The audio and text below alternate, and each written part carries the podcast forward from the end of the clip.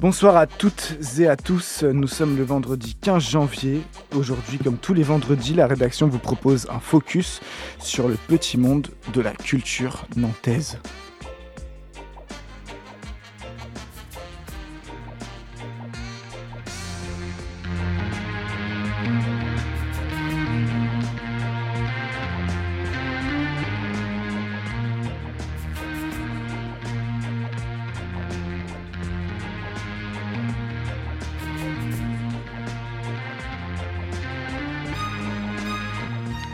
Nous sommes en 2021, vous écoutez Prune et vous augmentez le son, car la culture n'a toujours pas réouvert.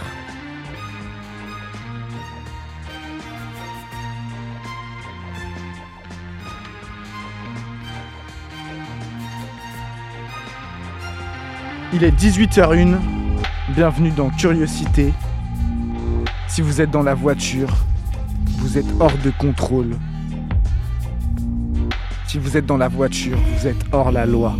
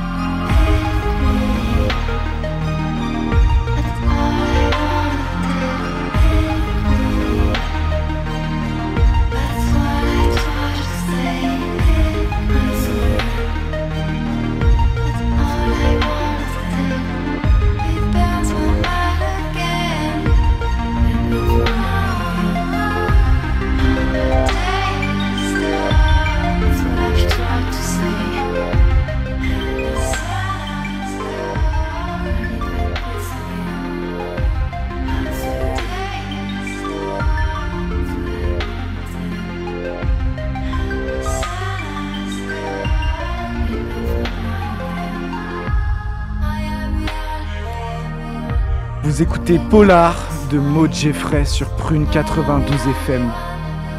Maud Geffray était programmée le 30 janvier au Stereolux.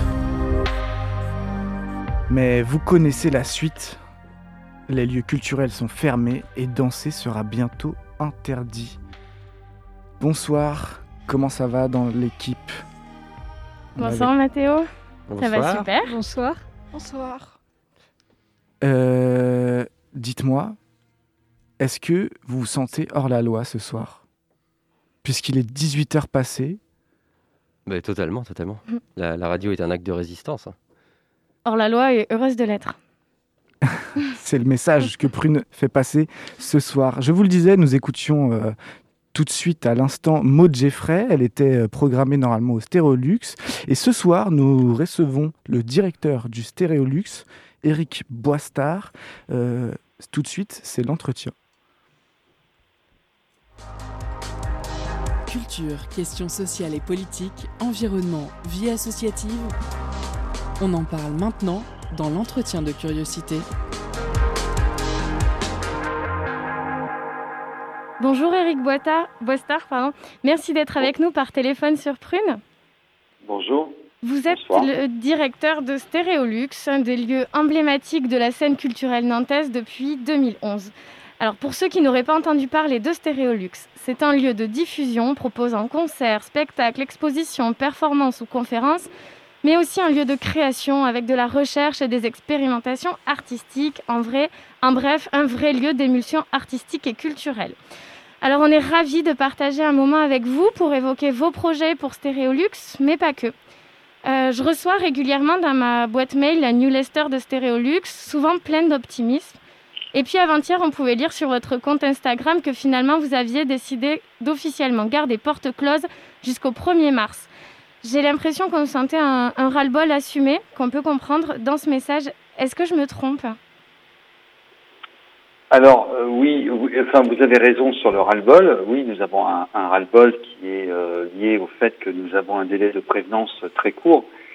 Au moment où je vous parle, nous n'avons aucune information de la part du gouvernement qui nous dise si nous pouvons réouvrir le 1er février comme il avait été envisagé le 7 janvier. Si vous vous souvenez de cette conférence de presse de Jean Castex, voilà. Donc nous avons décidé d'annuler tout le mois de février parce que nous ne pouvons pas travailler à 10 jours. Ce n'est pas possible dans le spectacle. Le spectacle, c'est tout un processus. Il faut d'abord que les artistes se rejoignent. Certains n'habitent pas toujours dans les mêmes villes. Il faut ensuite qu'il y ait une tournée qui soit organisée, c'est-à-dire qu'il y a plusieurs lieux qui sont concernés. Il faut aussi que nous embauchions des techniciens, des gens pour accompagner ces artistes. Nous réservions des restaurants, des hôtels, des trains, voire des transports, etc. Donc, et prévenir aussi, excusez-moi, j'aurais dû commencer par là, prévenir le public. Nous sommes obligés de travailler à 6 semaines, voire 2 mois avant. Et donc, nous avons pris la décision il y a déjà une quinzaine de jours, parce que vous savez, annuler, ça demande quasiment presque autant de travail, en tout cas pour l'équipe permanente de Stereolux, que de construire. C'est-à-dire que nous devons nous accorder avec les artistes, nous devons ensuite annuler les éventuels contrats ou les transformer en chômage partiel, etc., etc. Donc ça prend beaucoup de temps d'annuler. Nous avons depuis 10 mois travaillé à faire pour ne rien faire. C'est ça le problème. Donc nous, ce que nous demandons aujourd'hui, c'est effectivement que nous ayons un délai de prévenance qui soit d'au moins 2 mois pour 2 raisons. La première, c'est pour nous permettre d'annuler et de prendre le temps de le faire. Et ensuite, c'est de pouvoir proposer, le cas échéant, des propositions alternatives. C'est-à-dire qu'on ne peut pas réunir le public à Stereolux, mais nous pouvons essayer de toucher le public d'une autre manière. Concrètement, qu'est-ce qu'on pourrait faire là pour faire changer les choses, pour faire en sorte que ces lieux puissent réouvrir, puisque on fait souvent le parallèle, les supermarchés peuvent ouvrir, tous ces lieux-là. Est-ce qu'il faut manifester, comme on l'a fait la semaine dernière, des pétitions ? Est-ce qu'il faut attendre que ça passe ? Vous le dites, vous vous adaptez, mais est-ce que concrètement on peut faire quelque chose ? Alors, il y a 2 niveaux dans votre question. Il y a la légitimité d'ouverture, et puis il y a qu'est-ce qu'on peut faire. Voilà. Sur la légitimité d'ouverture, l'ensemble du secteur culturel a toujours respecté de manière très précise, très engagée, je dirais même, les préconisations de mesures sanitaires. Moi, personnellement, je ne suis pas épidémiologiste, je ne suis pas scientifique. Si on me dit « vous devez fermer jusqu'au 1er mai », je l'accepte. Parce que je considère que les gens qui ont pris cette décision l'ont prise avec discernement et compétence. Par contre, moi, ce que je demande, c'est qu'on me prévienne suffisamment avant pour ne pas avoir, comme nous l'avons fait après le 7 janvier, réorganisé des spectacles jeunes publics dans des écoles, des spectacles qui étaient précédemment prévus à Stereolux et que nous avons déplacés dans des écoles pour permettre à des enfants de les voir, puisque initialement, ces enfants devaient venir à Stereolux. Et donc, nous avons organisé comme ça 15 journées de représentation avec un délai extrêmement court, avec le concours des écoles partenaires, parce que les écoles sont demandeuses de montrer l'art et la culture à des enfants de CP, de CE1, de CE2, de CM1, de CM2. Mais derrière cela, travailler, ça prend du temps, c'est qu'à dire. Et donc, nous, ce qu'on demande juste, c'est un délai de prévenance. Moi, si on me dit demain, vous êtes fermé jusqu'au 1er avril, je l'accepte. Ça me permet derrière de mettre en place des activités soit de résidence, accueillir des artistes à Stereolux, comme nous le faisons depuis de nombreux mois maintenant, soit d'organiser des choses avec des écoles, donc permettre à des enfants d'avoir accès à la culture, soit d'organiser ou de monter ou de produire des émissions qui pourraient diffuser via Internet et qui non pas remplaceraient le live, mais qui permettraient aux gens à distance de bénéficier du live. Voilà. Le problème, c'est que quand on est prévenu tous les 10 jours, vous ne pouvez plus organiser tout ça. Oui, ça me fait penser qu'il y a quelques jours, l'équipe du Hellfest faisait une lettre ouverte adressée à la ministre de la Culture et ils évoquaient l'impossibilité d'organiser un festival seulement 1 ou 2 mois en avance, comme ce que vous êtes en train de dire. Vous, de votre côté, comment vous envisagez l'organisation de Scopitone 2021 ? Est-ce que vous l'envisagez même ? Alors oui, nous l'envisageons. Je comprends tout à fait et je partage à 100% ce qu'a écrit le Hellfest. Plus l'événement est important, plus vous devez embaucher et démarrer en amont. Donc, ça veut dire qu'aujourd'hui, le Hellfest, s'il veut se tenir en juin, il y a nécessité qu'il travaille avec l'ensemble de son équipe, parce qu'un festival, vous savez, c'est quelque chose qui est très éphémère, mais ça demande des mois de préparation. Donc, là, aujourd'hui, je pense que le Hellfest est dans une situation extrêmement inconfortable. En ce qui concerne Scopitone, puisque c'est votre question, nous travaillons actuellement à une édition de Scopitone qui s'affranchisse en grande partie des contraintes sanitaires, parce que nous n'avons aucune certitude, et personne ne le sait. Moi, je ne reproche pas au gouvernement de ne pas savoir ce qui va se passer dans 6 mois. Là, nous sommes dans une époque, et aujourd'hui même, l'ensemble des indicateurs mondiaux est en train de s'envoler en termes de contamination, ce qui n'était pas forcément prévisible il y a 3 semaines ou il y a 1 mois. Donc, nous, ce que nous souhaitons, c'est pouvoir avoir une météo. Qu'on nous dise, par exemple, ben voilà, au mois d'avril, on pense que dans les salles de spectacle, à première vue, avec les infos qu'on a, eh ben, c'est pas sûr que ça puisse ouvrir. Ça nous suffit. Nous, ça nous permet derrière de déployer à la fois le travail d'annulation des spectacles, mais aussi d'imaginer d'autres choses. Imaginer, par exemple, des interventions artistiques sur l'espace public, impromptues, permettre à des gens qui vont faire leurs courses de bénéficier d'un petit spectacle pendant 15 minutes, etc., etc. Tout ça, on ne peut pas l'organiser en 10 jours.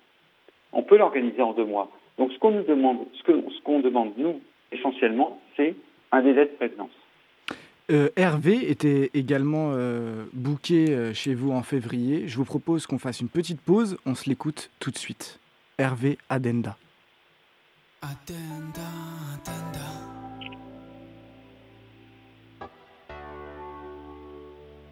Parti de rien, je suis là. J'ai pas su faire un centime sans les sentiments. Adenda, Adenda.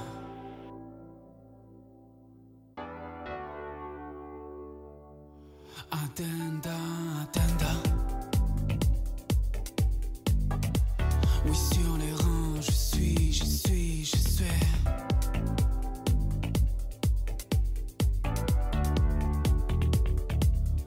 Adenda, Adenda.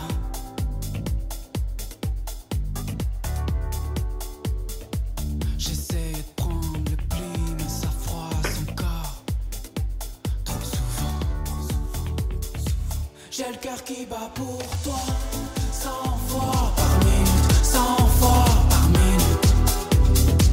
J'ai le cœur qui bat pour toi, moi. 100 fois par minute, 100 fois par minute.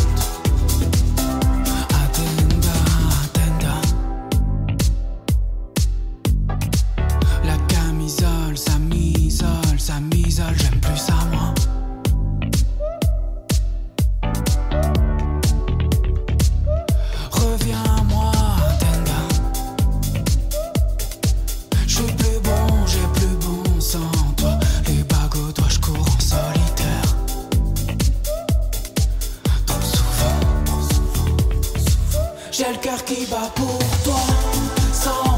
Par minute, 100 fois par minute.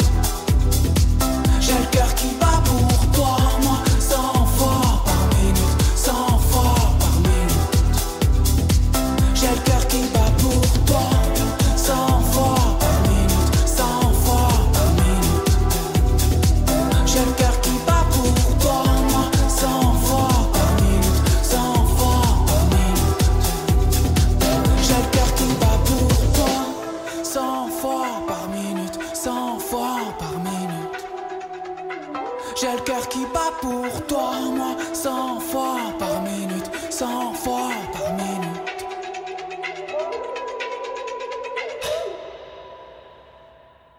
C'était Hervé Adenda, il était programmé en février au Stereolux. C'est la deuxième partie de l'interview. On est toujours avec Hervé Boistard, directeur du Stereolux. Eric Boistard. Eric, autant pour moi. Hervé, Eric, ça m'a perturbé. Eric Boistard, on était privés ces derniers mois de votre salle, de votre lieu Stereolux. Racontez-nous comment se sont déroulés ces derniers mois, ce qu'il s'est passé entre les murs. Alors, écoutez, nous on a trois leviers à partir du moment où on ne peut pas recevoir de public. Le premier levier, c'est l'action dans les écoles. Pour l'instant, jusqu'au moment où je vous parle, nous avons possibilité d'intervenir dans les écoles, soit pour des ateliers artistiques, soit pour des représentations avec des petits spectacles qui sont adaptés, qui peuvent être adaptés pour des publics scolaires. Donc ça, c'est le premier axe et on l'a maintenu. Avec des ateliers de création artistique en art numérique notamment. Ensuite, le deuxième axe, c'est les résidences, c'est-à-dire l'accueil de groupes. Mais vous savez, à Stereolux, comme vous l'avez dit tout à l'heure, vous avez fait un très beau pitch pour la présentation du projet. Nous avons une action dans le domaine des arts numériques et des musiques actuelles, et on accueille donc soit des musiciens, soit des artisans numériques, soit des artistes de jeunes publics aussi, pour des résidences de travail. C'est-à-dire que les gens viennent 5 ou 10 jours et ils vont travailler leur spectacle. Et c'est très important dans cette période parce que ça permet aux artistes de continuer à travailler. Parce qu'un artiste ne travaille pas seulement lorsqu'il fait son spectacle, lorsqu'il joue devant un public. Avant, il répète, il expérimente, il étudie, il fait tout un travail de préparation. Et c'est important pour les artistes de pouvoir continuer à faire ce travail sans, évidemment, représentation publique, mais pour leur permettre de se projeter, de continuer à faire évoluer leur projet. Et nous avons, pas plus tard qu'hier soir, après une résidence d'une dizaine de jours d'une compagnie de danse qui s'appelle R14, dont le chorégraphe s'appelle Julien Grosvalet, présenté un spectacle, mais de création, destiné aux professionnels. Parce que c'est un autre problème, c'est qu'aujourd'hui, les professionnels n'ont plus la possibilité de voir des spectacles pour les programmer entre septembre 2021 et juin 2022. Donc pour les artistes, on est dans une période où il y a une non-possibilité d'exposition.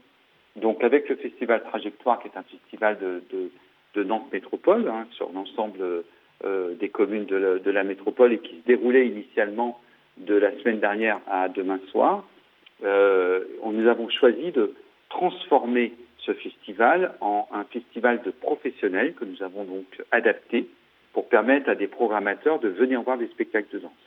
Voilà. Et puis le troisième levier, c'est Internet. Et là, nous démarrons une série de rendez-vous qui sont connectés aux horaires du live, c'est-à-dire que vous parliez tout à l'heure de Maud Geffray, et bien vous pourrez voir Maud Geffray à Stereolux le samedi 30 janvier, à la même heure que vous auriez pu acheter votre billet de concert. La seule différence, c'est que ce sera, 1, chez vous, et 2, ce sera gratuit. Et donc, Maud Geffray sera accompagnée vous savez, Maud Geffray, c'est une nazérienne au départ, qui a travaillé avec Scratch Massive, et elle est programmée dans le cadre d'un festival qui s'appelle les Femmes sans Maille, et elle sera accompagnée d'une harpiste et d'un vidéaste qui vont proposer un live AV, un concert, qui sera diffusé depuis Stereolux. Donc on va essayer de maintenir la relation avec notre public et aussi de montrer notre programmation via des canaux qui nous sont permis actuellement. Et le seul qui nous permet aujourd'hui de le faire, c'est Internet.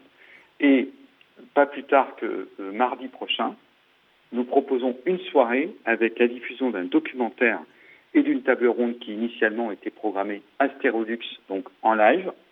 Un documentaire de Xavier Armanet sur la relation des femmes avec les musiques actuelles. Qu'est-ce que c'est qu'une femme dans le secteur des musiques actuelles? Donc c'est un sujet éminemment sociétal aujourd'hui, avec des interventions de Françoise Hardy, de Boudoyon, de Camilla Jordana, de Imani, de Jeanne Hadid, de Charlotte Gainsbourg, de Vanessa Paradis, et ensuite une table ronde avec 3 femme artiste des musiques actuelles nantaises, Cécile Ounia, qui est plus connue sous le nom de Popkin, Evia Ménard, qui est aussi connue sous le nom de Ava, et Laïda Bounous. Voilà. Donc ça, c'est accessible sur le site de Stereolux. Pour cette soirée du 26 janvier, il est nécessaire de renseigner son compte, enfin de s'inscrire. Mais sur les autres soirées, comme celle de Maud Geffray, donc le samedi 30, mais aussi celle de la nuit blanche des chercheurs qu'on coproduit avec l'Université de Nantes, le 11 février, avec des conférences et des ateliers, des présentations de travail de scientifiques, eh bien là, c'est en accès libre, il n'y aura pas besoin de s'inscrire auparavant. D'accord. Donc pour les événements dont vous avez parlé juste avant la nuit des chercheurs, il faut s'inscrire, se connecter à l'horaire prévu, et c'est visible seulement à ce moment-là, c'est ça ? Alors, sur la soirée du 26 janvier avec le documentaire « Au défi du oui », pour une simple raison, c'est que le documentaire, c'est le secteur du cinéma et que nous avons une redevance en fonction du nombre de personnes qui voient le film. Voilà. Donc, pour le reste, pour Maud Geffray, non, c'est possible de se connecter en direct live le samedi 30. Allez sur le site de Stereolux, vous aurez l'horaire exact. Et là, vous aurez le live gratuit chez vous, en son ou en vidéo, comme vous le souhaitez. Et vous pourrez prendre l'apéro, j'espère. Vous prendrez l'apéro pendant le live de Maud Geffray. J'espère pour vous. Parfait. Toutes les dates sont notées. Elles sont évidemment retrouvées sur le site de Stereolux. J'avais une petite question, peut-être un peu bête, mais est-ce que le hall d'entrée peut accueillir des expositions ?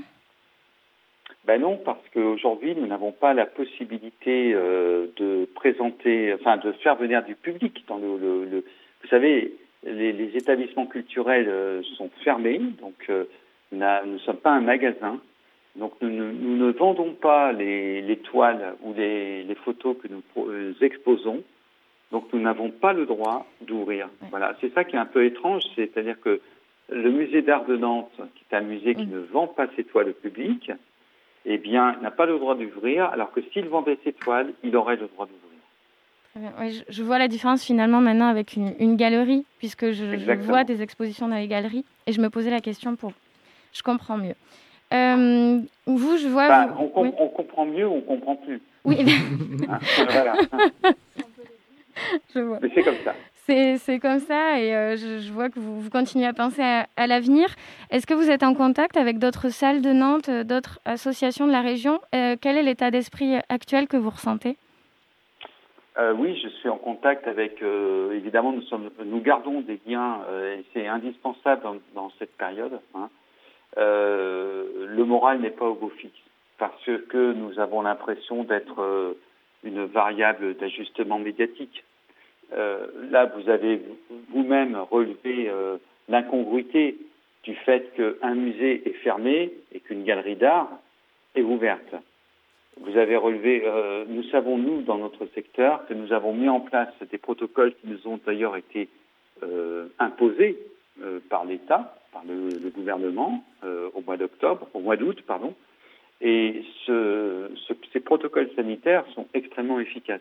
Il n'y a eu aucun cluster qui a été relevé ou rapporté après un événement culturel. Donc nous ne comprenons pas pourquoi, à chaque fois qu'il y a un problème quelque part, c'est-à-dire un problème de test, un problème de masque, un problème de vaccin, tout de suite on nous dit les lieux culturels vont rester fermés. Donc ça c'est quelque chose qui est absolument, on va dire, inacceptable pour nous, parce que nous savons que dans nos lieux, il n'y a pas eu de cluster. Et d'ailleurs, tous les tests qui ont été faits dans d'autres pays, et ça c'est un autre problème, il y a eu des tests qui ont été faits en Allemagne, en Espagne. Pourquoi nous n'avons pas fait de tests en France ? C'est quand même pas légitime de s'entendre dire que nous serions des porteurs de virus, des vecteurs de virus, alors que toutes les salles, à Stereolux, nous avons été ouvertes 6 semaines entre le 14 mars 2020 et le 14 mars 2021. Nous savons aujourd'hui que nous n'allons pas rouvrir avant le 14 mars 2021.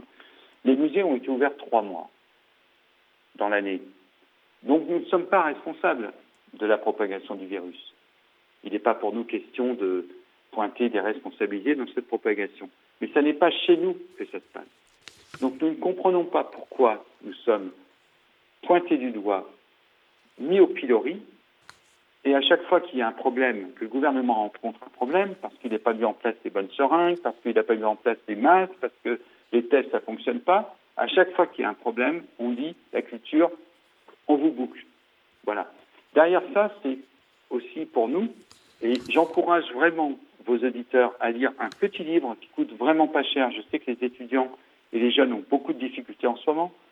C'est un livre de Barbara Stiegler, qui s'appelle « De la pandémie en démocratie ».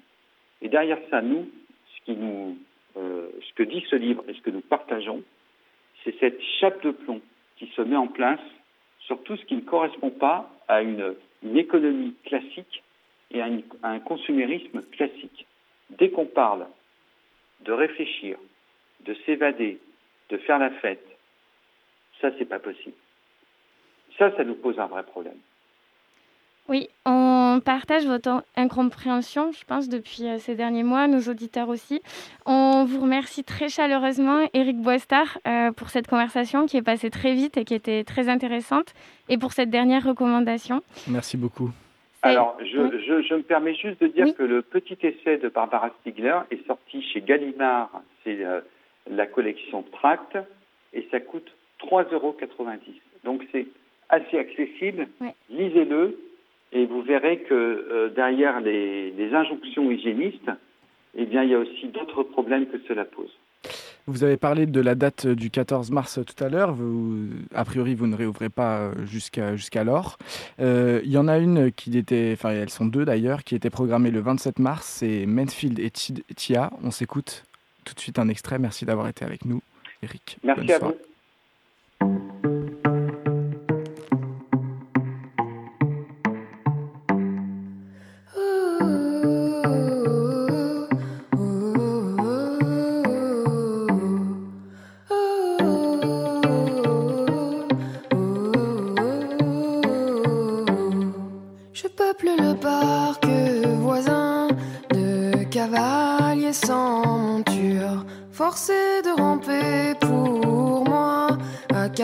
Pattes dans leurs armures, ils se traînent dans les bois, ils meurent d'amour sans foi. Je souhaite qu'ils n'y arrivent pas, de vains efforts avant le trépas.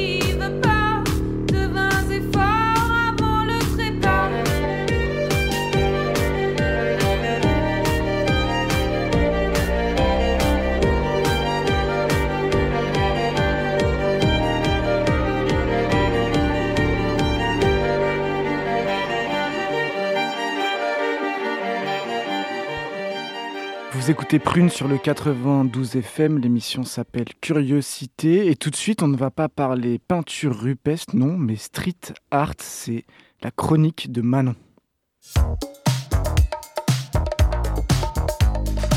Étonnante, perspicace, amusante, actuelle, les chroniques de Curiosité.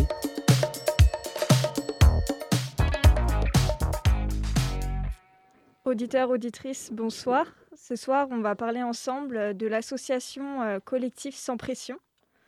Le collectif Sans Pression est un collectif d'artistes urbains impulsé par le graffeur The Blind il y a maintenant 16 ans. Ce collectif, il cherche avant toute chose à diffuser la culture graphique et urbaine dans la ville de Nantes, mais aussi partout où il se rend pour graffer et mener des projets. Peinture en live pour les festivals, décoration sur commande, sérigraphie, c'est-à-dire des impressions de dessins, web design, du graphisme, des illustrations. Il y a plein de possibilités. Au fil du temps, le collectif grandit. Il est rejoint par d'autres graffeurs et en fin de compte, ils sont 6 aujourd'hui. The Blind, son créateur, Casey Kaye, Pedro, Smoka, Wide et Perçu, dont vous avez entendu l'expérience il y a maintenant 2 semaines.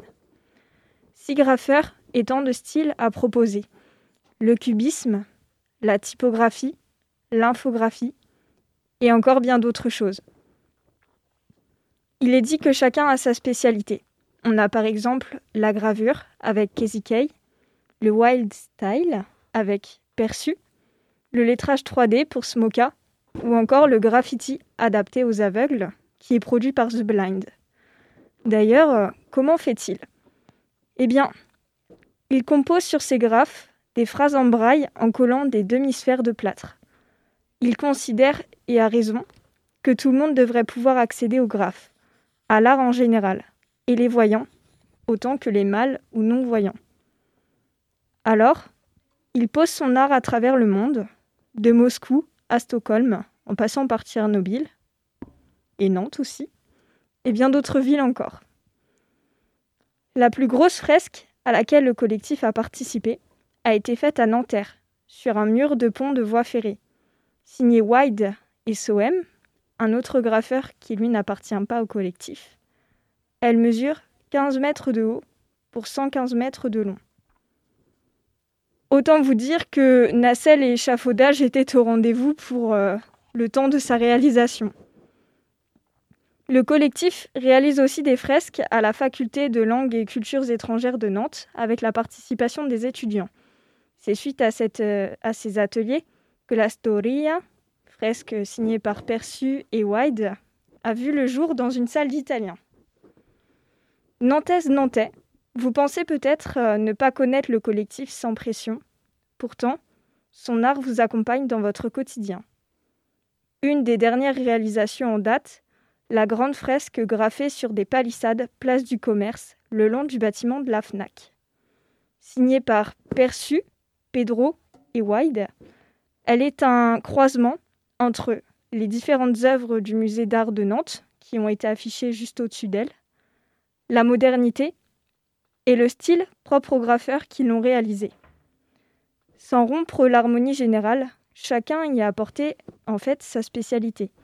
Le wild style pour Perçu, des plans géométriques pour Pedro et des scènes de la vie quotidienne intégrées à la fresque par Wide. Pour ce côté réaliste, il a choisi de représenter un livreur à vélo masqué, puisque vous me direz, le masque en ce moment est plutôt de circonstance. Une manière en fait de faire un clin d'œil à ceux qui empruntent régulièrement la place du Commerce, et ce, quelles que soient les conditions sanitaires, on peut le dire, après avoir traversé 2020. Peut-être un jour ferez-vous la connaissance du collectif. En attendant, sachez qu'il est présent et qu'il contribue par son art à égayer notre quotidien. Il y en a un qui est un très bon ambassadeur du hip-hop, il est masqué, on s'écoute tout de suite All Cops.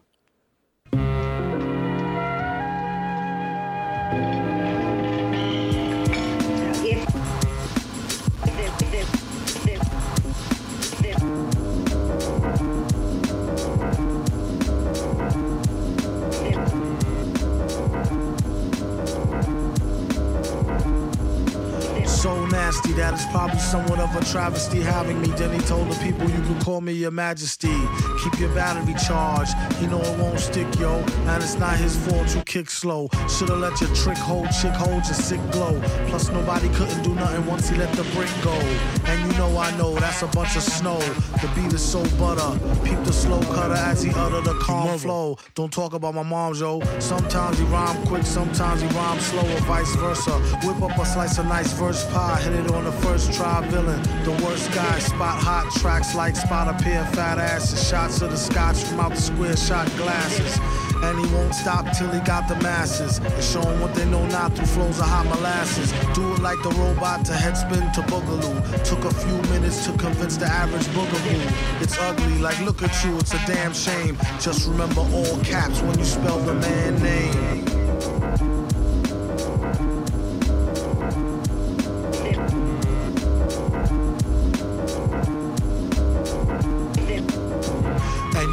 Like a poet, like baby doll. I bet she tried to say she gave me her all. She played ball. All bets off. The villain got the dice rig. And they say he accosted the man with the sliced wig.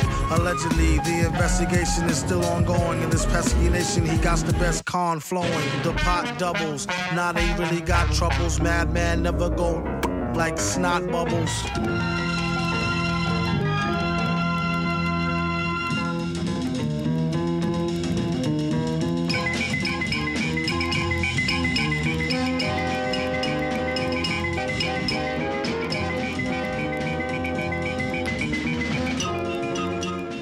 C'était le rappeur masqué, vous l'avez reconnu, All Caps. Et tout de suite, c'est la pause cadeau.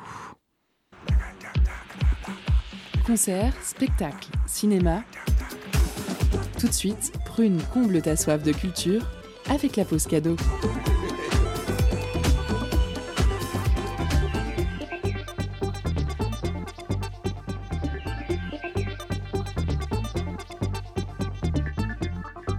Ce soir, Prune vous fait gagner le vinyle Keleketla. L'album sorti en juillet 2020 regroupe la musique d'artistes venant de différentes parties du monde, tels que le batteur Tony Allen ou encore la chanteuse Nono Nkoan. Keleketla est un album diversifié et engagé. Pour tenter de remporter votre cadeau, envoyez-nous le mot jazz en message direct sur Instagram. On vous laisse en musique avec le titre 15-1.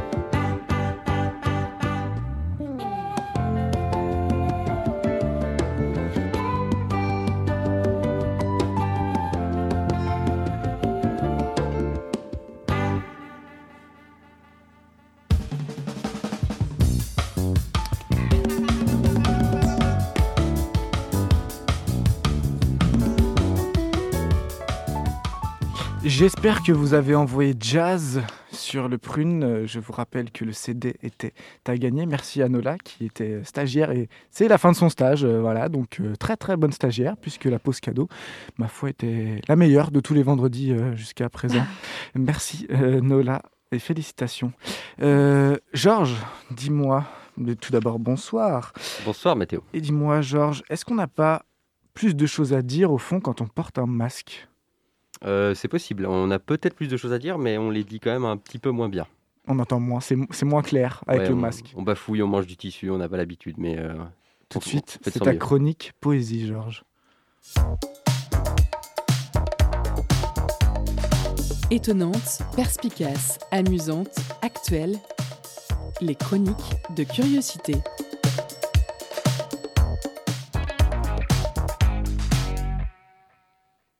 Salut auditrices, auditeurs, comme chaque jour de la semaine commençant par V, c'est vendredi, et Georges vous régale avec un peu de poésie.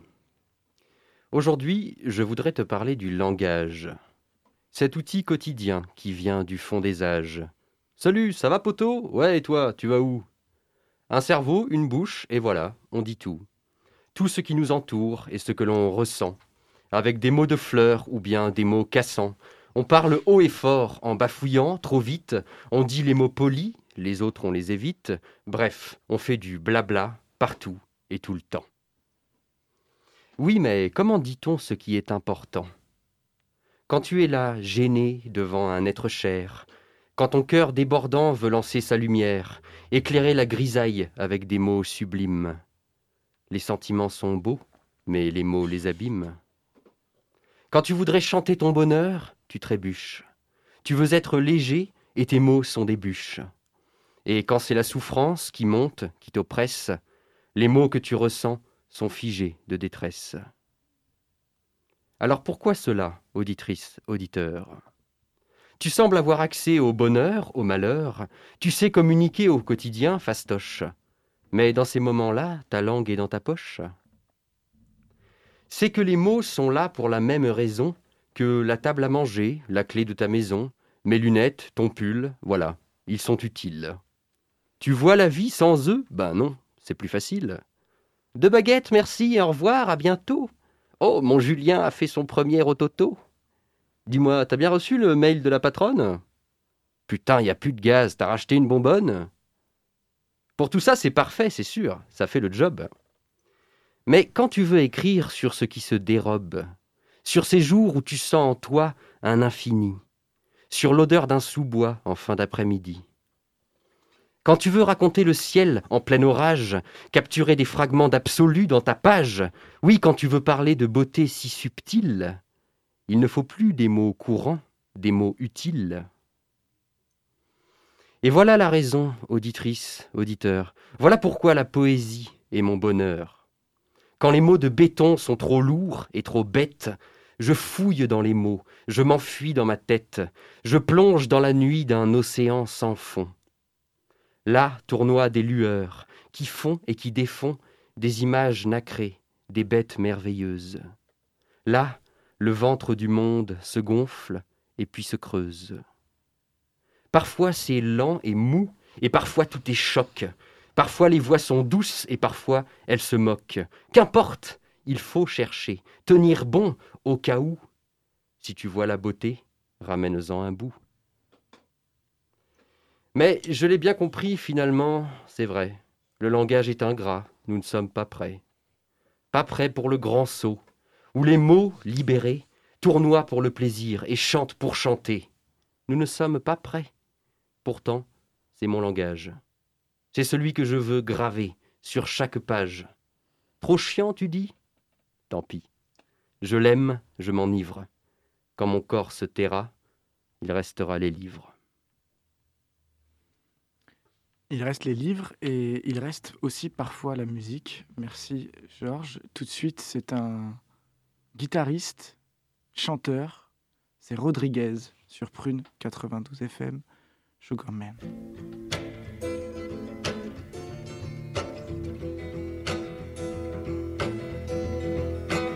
Sugar man, won't you hurry?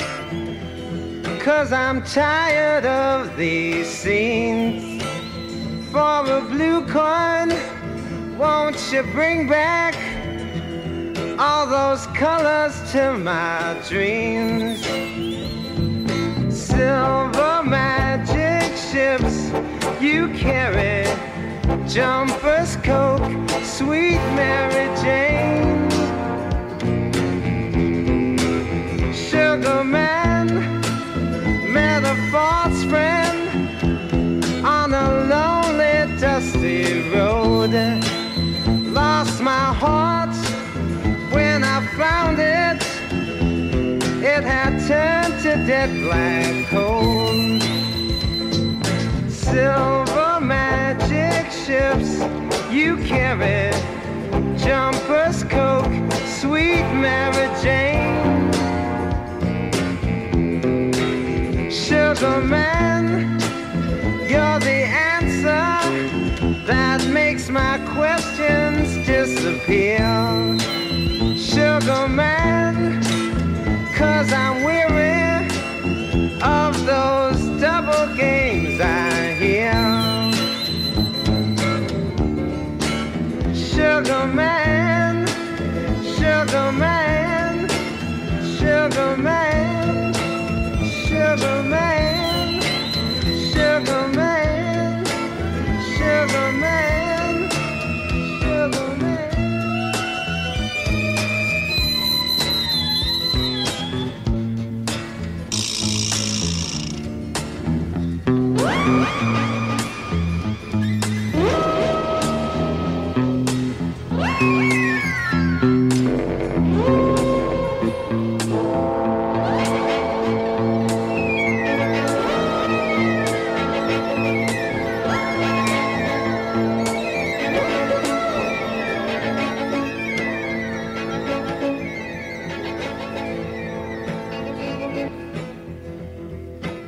Sugar man, won't you hurry?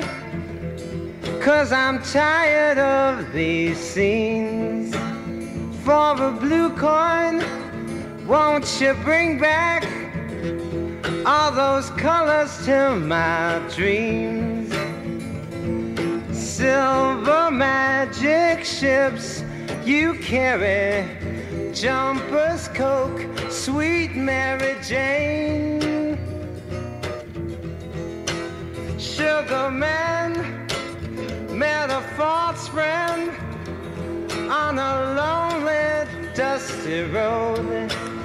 Lost my heart when I found it. It had turned to dead black coal. C'était Sugar Man de Rodriguez. Vous écoutez toujours le 92 FM sur Prune. Il y avait quelques trompettes dans le son, j'espère que vous les avez entendues. On va nous parler d'une jeune fille qui est trompettiste, non, puisque c'est son petit nez qui est en trompette. C'est encore une poésie de Georges. Georges, je t'en prie. Mais merci Mathéo. Alors, comme la dernière fois, je vais vous présenter en vraiment deux phrases ce texte. Il s'appelle Jan Kirtaz et la fille trompette. En fait, ce texte m'a été inspiré par deux choses. Il date de 2014, si j'ai bonne mémoire. Et en fait, le premier, c'est que j'avais un ami à Tours, dans l'ancienne radio où j'étais, qui était chef d'orchestre, qui s'appelle Thibaut. D'ailleurs, si un jour, Thibaut, tu entends ça, je te salue. Et en fait, il avait composé un morceau pour orgue, pour moi, et ça m'avait fait très très plaisir, et j'avais envie d'écrire un texte pour lui en retour. Et voilà, le personnage du chef d'orchestre est inspiré de Thibaut. La deuxième chose, c'est le morceau Aïda, la marche des trompettes, qui est en fait un air de Verdi, et que j'aime beaucoup, et donc j'avais envie aussi d'inclure cette musique dans un de mes textes, voilà, tout simplement.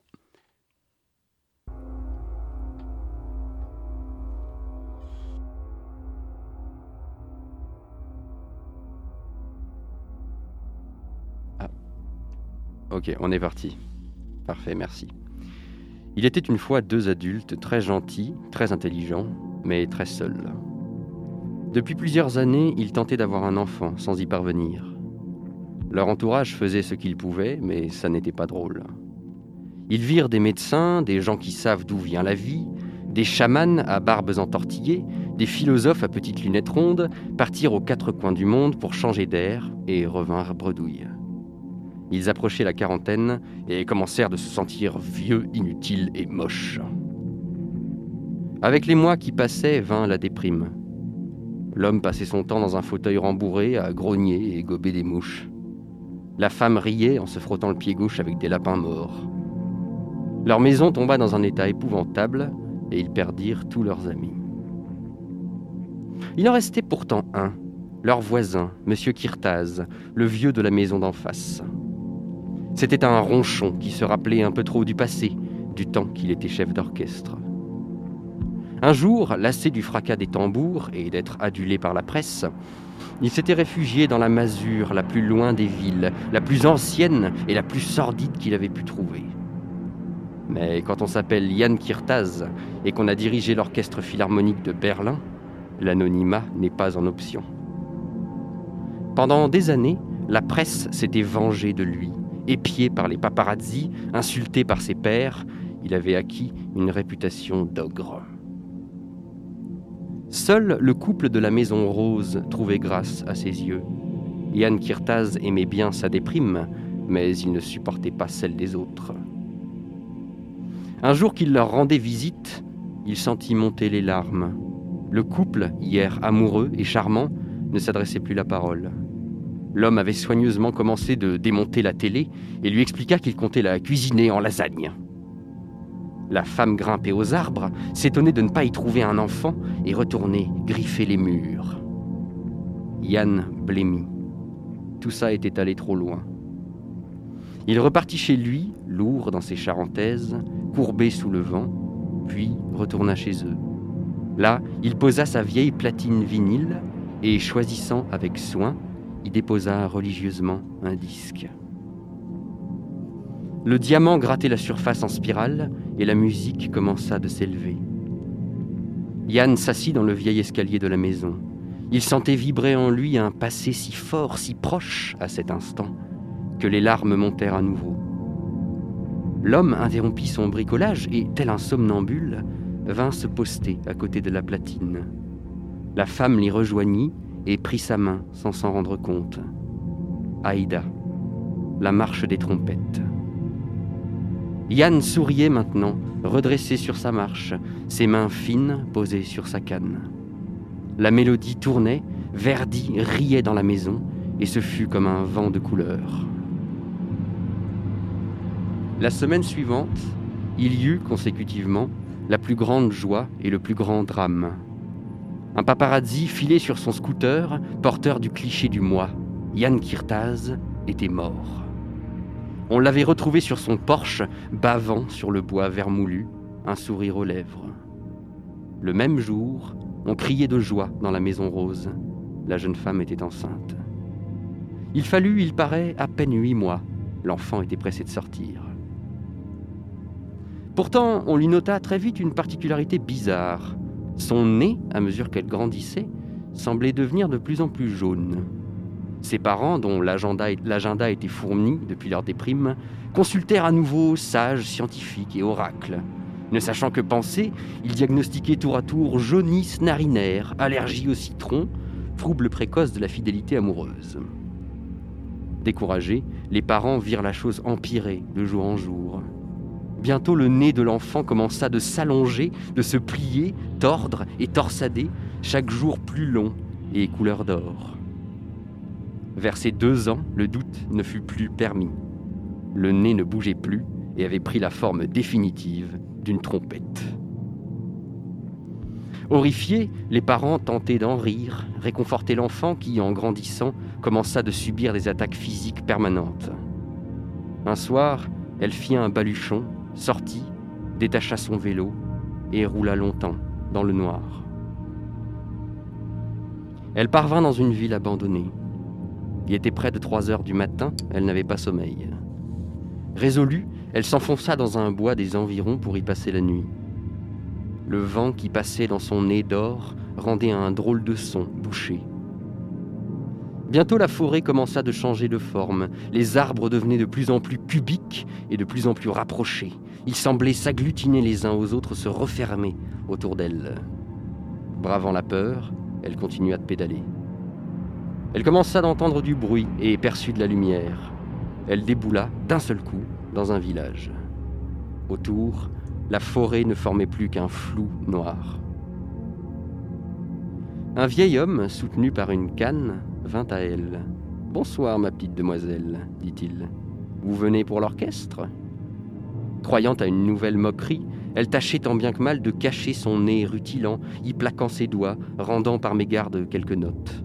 « Échauffez-vous si vous voulez, » dit-il en souriant. « Mais pour commencer, nous n'attendrons personne. » Et il s'en fut, claudiquant, vers le centre du village d'où montait la musique. À vrai dire, c'était un tellement drôle d'endroit, avec ses vieilles baraques, dont toutes les fenêtres sans exception étaient de magnifiques vitraux, que la fillette décida de le suivre. Ils passèrent quelques maisons et débouchèrent sur la place centrale. Elle contempla, sans y croire, une gigantesque assemblée à son image. Là, un type au bras guitare tentait d'accorder son instrument. Un gros homme tambour se frappait le ventre, bouche ouverte pour donner toute sa force au son. Et surtout, là-bas, au fond, tout un parterre d'enfants trompettes, dont un morceau de jambe, un doigt parfois, ou une oreille, avait les mêmes circonvolutions bizarres que son nez. Une femme triangle lui annonça, l'air grave, que ce soir, on jouait Aïda.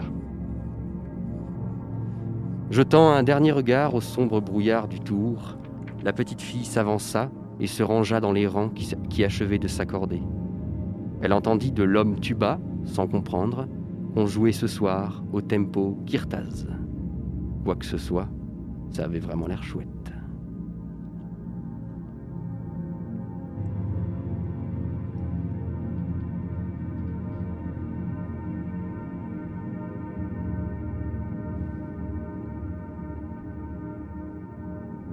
Merci Georges pour cette poésie. L'émission touche à sa fin. Merci Léo qui a fait sa première fois à la réalisation. Merci Charline pour l'interview. Merci Manon. Merci Nola, merci Constance. Tout de suite, c'est le Planétarium Club qui s'adresse aux curieux, curieuses de la musique. Un voyage entre la Terre et le cosmos où se croisent en chemin les rythmes tribales et les ambiances cosmiques. Nous, on se retrouve la semaine prochaine, même heure. C'était Curiosité. Bon week-end.